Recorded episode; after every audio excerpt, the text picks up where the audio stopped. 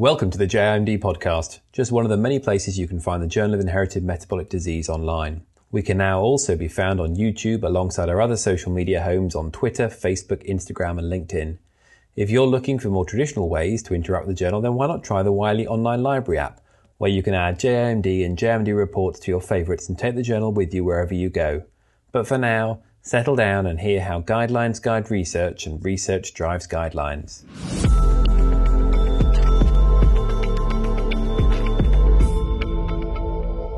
Hello there. Regulars to the podcast will know that we love talking about guidelines. So this podcast is a bit of a deep dive into how guidelines are developed, but also how those guidelines guide research as we discuss the paper, how guideline development has informed clinical research for organic acidurias and vice versa.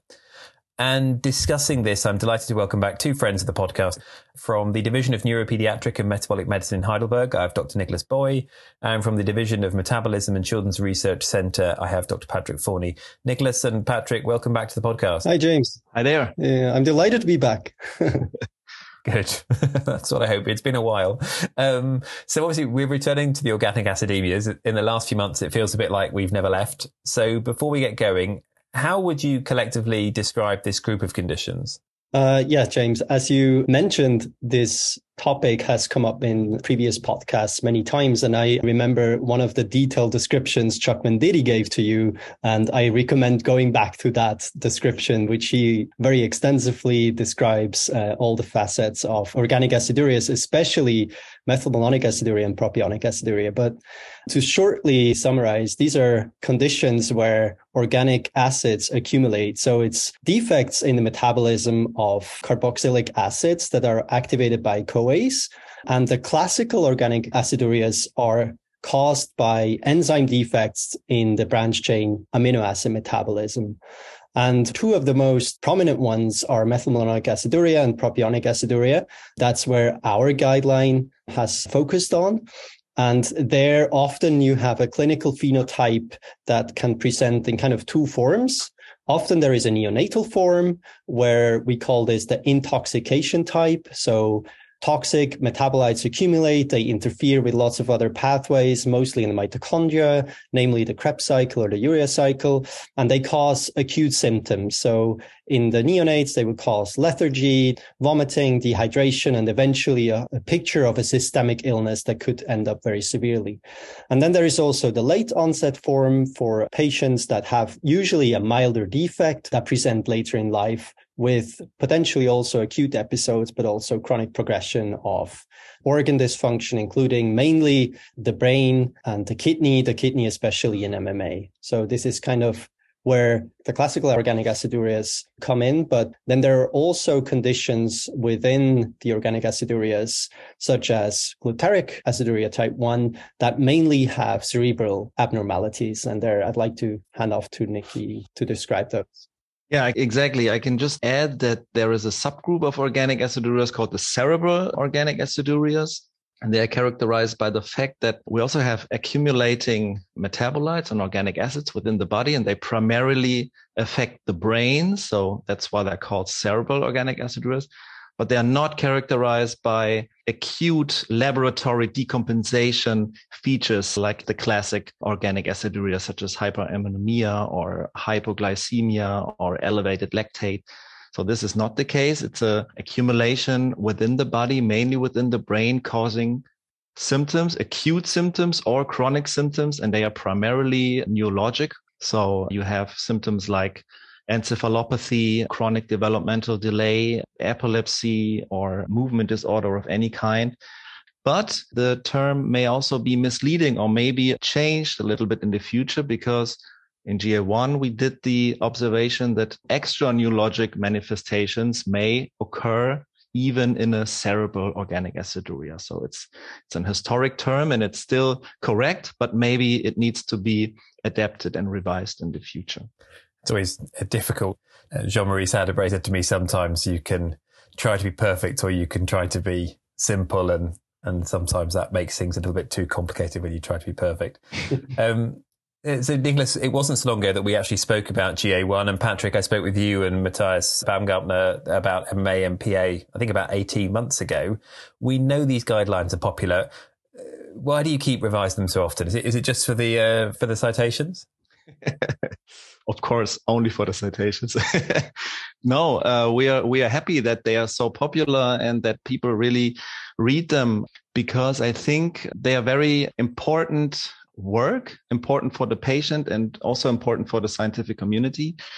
I think the reason why it is necessary to re- revise them frequently is I think our aim is always to implement new research finding and new research developments into the guideline process.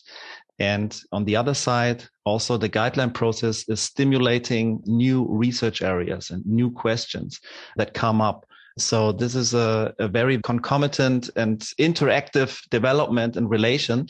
So I think it's necessary to keep track, you know, and to really regularly implement these new findings into the clinical practice so that the patients can really benefit from it.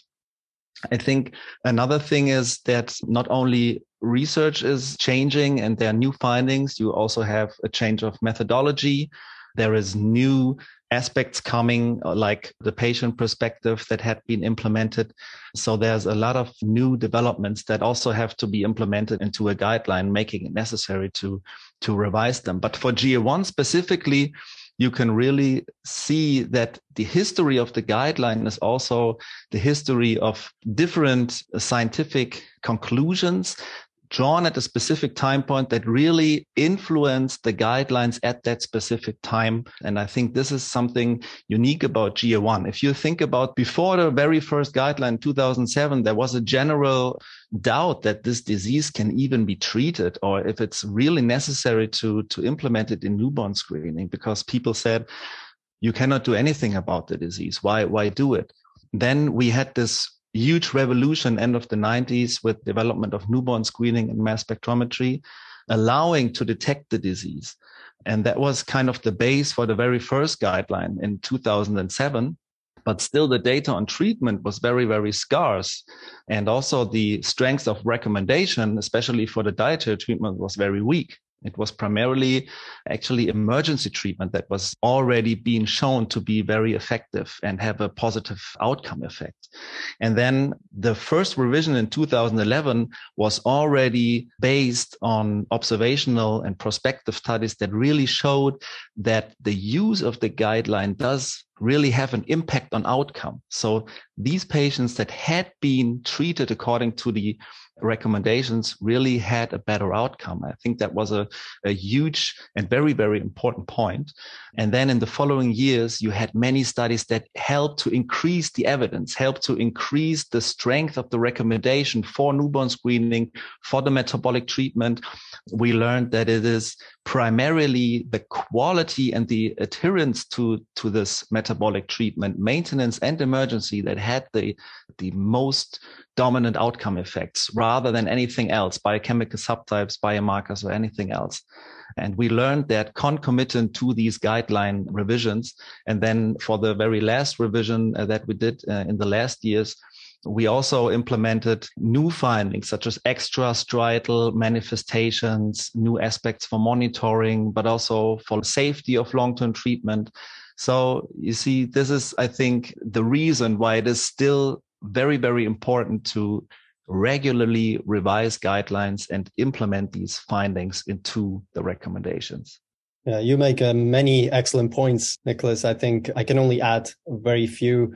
I think it's important to be explicit. This podcast is about this paper where we discuss all the points that Nikolas just mentioned. So we're not directly discussing the guidelines. So we're kind of trying to zoom out in this paper to see how have things changed over time? What was the new evidence that needed to be incorporated?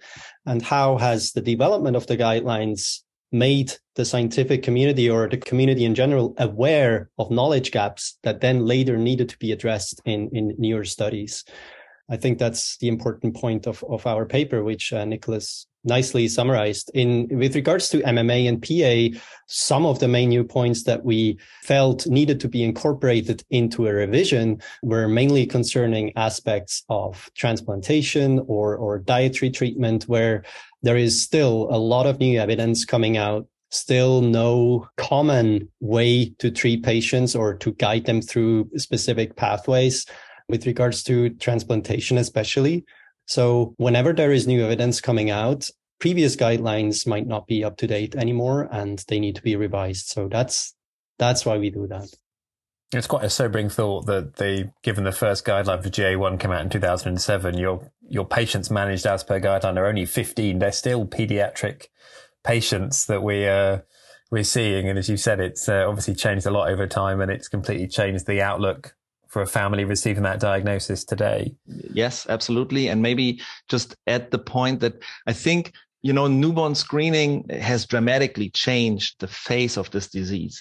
And I think it is really, really interesting how these children that really benefited from newborn screening really develop on the long term run. I think what we really learned is this is a very successful intervention. It is really useful to screen. I think you can really very nicely show that for GA1 but there is also some limitations okay? We we also have learned that treatment is very very important in GA1 and it's really the quality and depending on deviations we can really assess or evaluate a specific risk for neurological damage. So quality of treatment is very important but still it is important that the patients do not exclusively benefit from treatment. So there are still uh, certain areas regarding the phenotype that do not seem to be influenceable by the treatment. And there are different um, subjects and, and, topics on that. I'm sure we're going to talk about them. And I think this is the big question. It's something that we all also learned. We have something that we still need to understand how to uh, improve the effect of our treatments.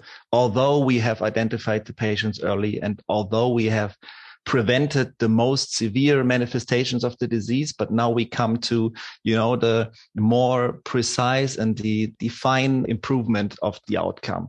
For example, about a third of patients that have been identified by newborn screening, they still have some kind of cognitive disabilities. They show mild cognitive delay. A lot of patients still, about one third, they need supportive treatment. So that was something that we did not know at the very beginning when newborn screening was introduced and we said okay the prevention of striatal injury that is everything. And now everything is fine. We learn it is important but there are now there are new and open questions that come up with time. So i think that's something that we really learned from these 15 years. And i think we're starting to talk about how these guidelines or show us what we don't know and show us where we need to, to look. When you're determining sort of targets for research, there's obviously different ways to approach that. In one of the rare sort of non-organic acidemia podcasts of late, I spoke to guests about a priority setting partnership in primary mitochondrial disease and looked at how that shapes research targets. That approach really puts the patient voice front and center in terms of thinking about what they wanted from research into their condition. Do guidelines involve patients? And has that always been the case? Um, so for MMA and PA guidelines, there is one revision, meaning there are two full guidelines out there, and patients, patient representatives, as they are called, because how do you include patients as a whole? The way guidelines have done that usually is by inviting patient representatives to participate in devising those guidelines. And in the very first guideline, there was one patient representative who was involved in the development this person was consulted on certain aspects, but not in a structured way. Nevertheless, there was already the awareness that patient representatives can be very valuable in terms of guiding the guidelines to be useful to the patients in the end, because that's one of the main purposes to eventually serve the patients.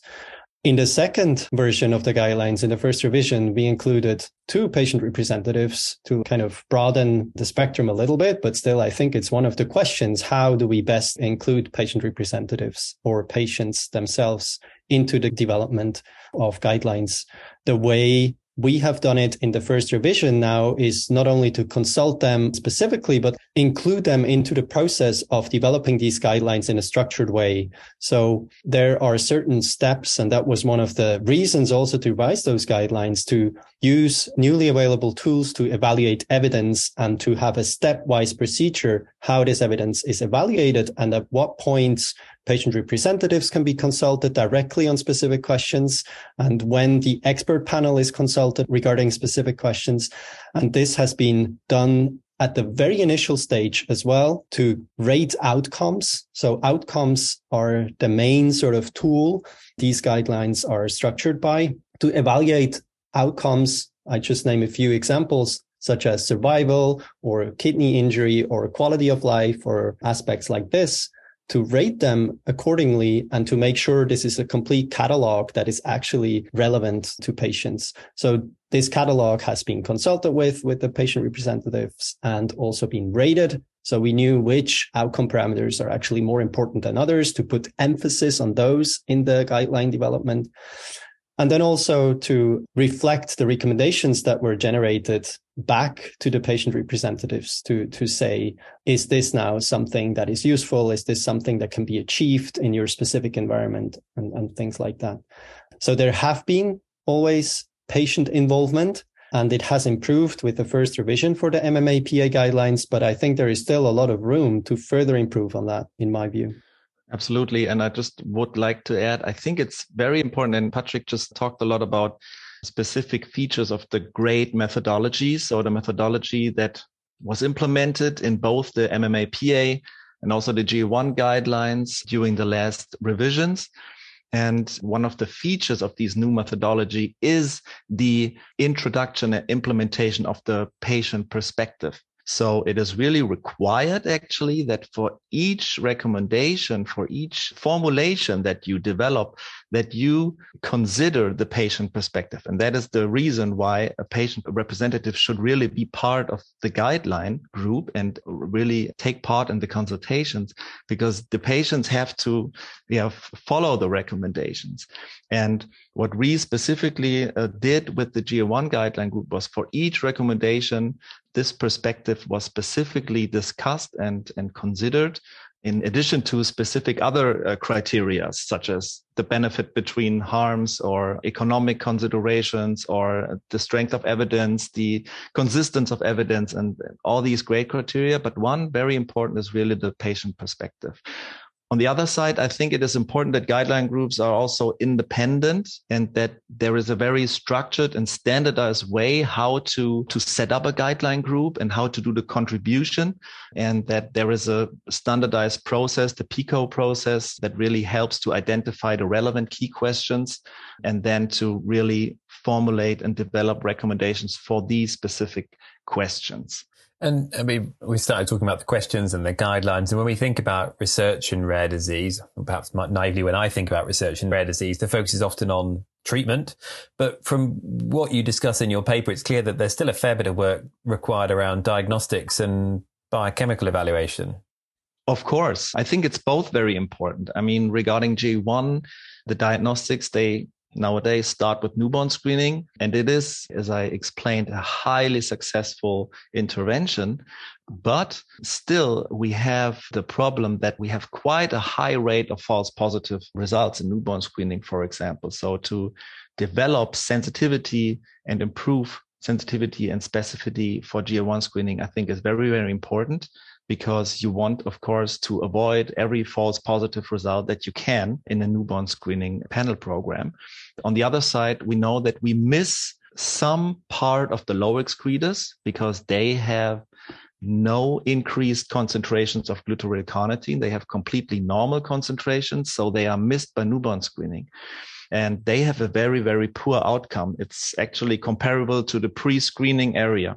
So alone in Germany, we had six cases and, and all of them are severely handicapped. So this is, I think, one, one huge effort to increase the newborn screening effects. So of course, we still have patients coming from countries without newborn screening for GA1 or for any reason they did not undergo the newborn screening.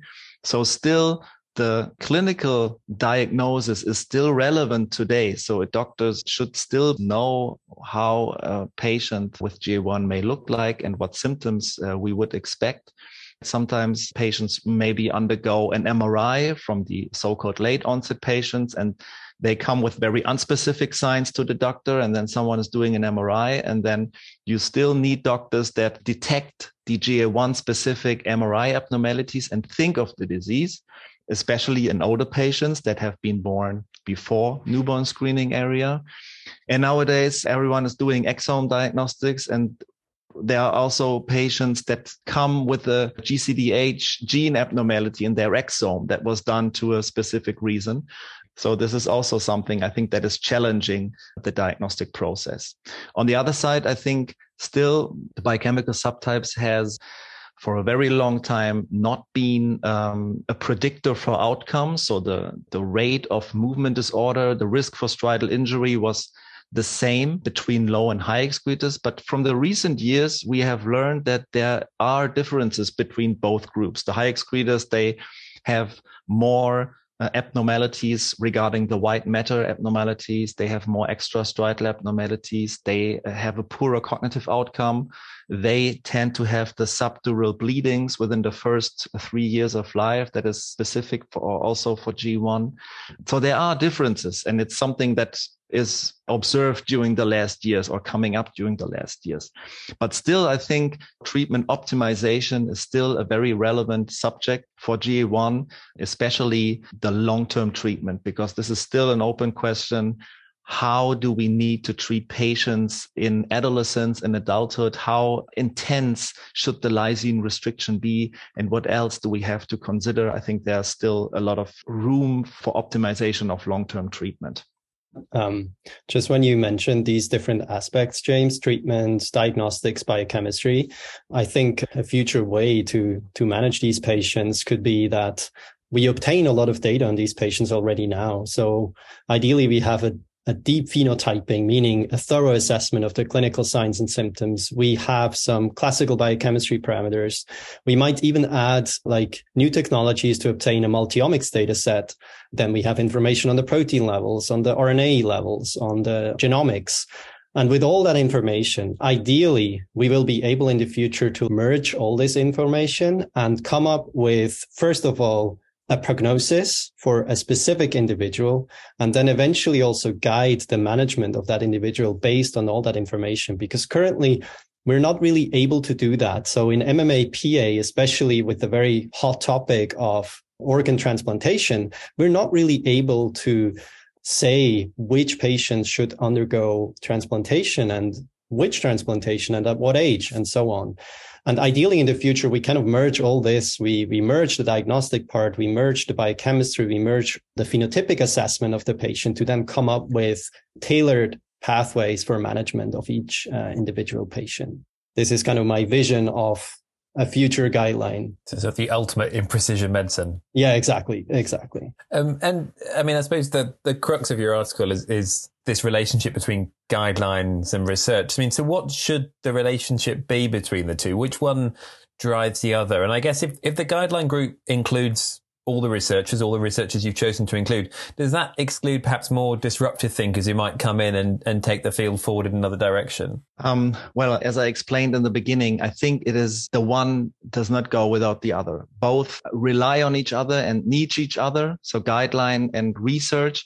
And as I just described in the beginning, specifically for GA1, we really were able to learn how observational studies, how prospective studies with larger and larger sample size really help to evaluate specific effects of different treatment interventions and that one after the other. So first we uh, learned about newborn screening, we learned about emergency treatment, then we learned about the dietary treatment, then we learned that there are different ways of dietary treatment and that they are not equal in their effectiveness of prevention. So the low lysine diet, really calculating the lysine in the diet with the supplementation of a lysine free tryptophan reduced arginine fortified amino acid. This is the most effective treatment that was really shown in many studies, including a meta analysis.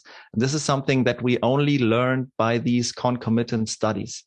I think we additionally learned that these studies are from a methodological point of view even more valuable if the sample size is of course as large as as possible. And i think this really stresses the importance of patient registries including them try to really collect patients and collect them using a standardized data set and then doing specific research really on these optimized sample sizes. I think this is a very, very important thing. And then we can have the most effective information and exchange with then the guideline revisions that really depend on these findings and depend on developments like that. And I think one important comment on this question is also the following. You're saying that if the guideline group includes all the researchers, does that exclude disruptive thinking or inclusion of unusual ideas that actually bring the field forward? I think that's a good point. And there is the question how we talked about it before when we talked about patient representatives. How do you compose the group that will devise those guidelines? I think that's an important question. But it's also at the same time very important to note that Nikolas has in detail talked about the tools that we use when devising those guidelines. And they should, to some extent, prevent certain conflict of interest. They should, to some extent, prevent personal incentives or opinions to directly influence recommendations and guidelines because these tools, they provide a process through which evidence is evaluated, evidence is graded, and evidence is then used to formulate recommendations. So it's a structured approach which should prevent to some extent influence of the individual members of the guideline group. Of course, it's still important how the guideline group is composed, but at the same time, I think it's important for the audience to be aware that this is a structured process which should streamline and make sure that there is a certain standard for these management guidelines. And also, maybe just one point to add to provide a very transparent kind of report or what Patrick just explained, how the whole guideline process of the composition of the group is, is being laid out, that all of this development is really transparently available. And that if you want to have a look at it and really see how it was conducted, that you are able to see all the details uh, I think this is something that is very important. And I think regarding the composition, it really is important to have a representative composition of the healthcare process. You need the relevant disciplines that are really part of managing and supervising and diagnosing patients with these diseases. And I think they should be part of the group in addition to the patients, of course, that we talked about earlier. Okay, so it seems that the, the two things are sort of fundamentally interconnected and, and utterly inseparable. I mean, I, I kind of feel this question has been answered already, but I was going to ask the two of you, we're a bit stuck for time, but whether you've both got a single wish for your conditions, for what is your kind of, your big research target. I suspect you've sort of answered this, but if you could pick one thing to move your field forward, what would it be? Well, of course, we will come back to treatment options, right? In the end, we do all this research on understanding the pathophysiology or the biochemistry. We just published a multiomics paper where we really try to figure out how does the metabolic landscape change in MMA and how could we interfere with certain metabolites to support the metabolism of energy generation in the TCA cycle and things like that eventually it is down to treatment. So if there is one wish, then it would be to understand the pathophysiology to an extent that we are actually able to interfere directly with the pathomechanisms to improve metabolism, to improve eventually the symptoms and signs in patients, to improve their health and quality of life. And um, for GA1, I can say like every project that we finish, sometimes I have the impression that the more we learn about the disease, the less we know. It's really, uh, you just notice that it's such a complex disease and you arise more and more questions when you actually were hoping to, to answer most of the important ones. So I think this disease is still developing. The phenotypic diversity is still developing. I think we still do not know what is actually happening in what parts of the body at what time point. What do we have to consider? I think this is one of the main, main, main target for research and how do we positively influence it by treatment and by what treatment? I think this is really one of the most important research targets in the future. Additionally, the discussion, of course, about alternative treatment concepts, I think exploiting the very complex lysine pathway, a pathway that is still not fully understood today, is a very central aspect regarding maybe development of new concepts of treatment. So you see, there's still a lot of very, very uh, interesting and very important fields in the GA1 field. And I think uh, we will not stop to learn uh, and to be surprised by the, the disease and the findings that we have. Well, if you keep learning about it, I'll keep asking you questions about it, I guess. Um, well, thank you both so much. It's always a pleasure listening to you talk. If people would like to read the paper, please click the link in the podcast description or go to the journal web pages and search for how guideline development has informed clinical research. Nikolas and Patrick, thank you again for your time this afternoon. Thank you, James. Have a good Thanks, day. James. And thank you for listening. Until next time, goodbye.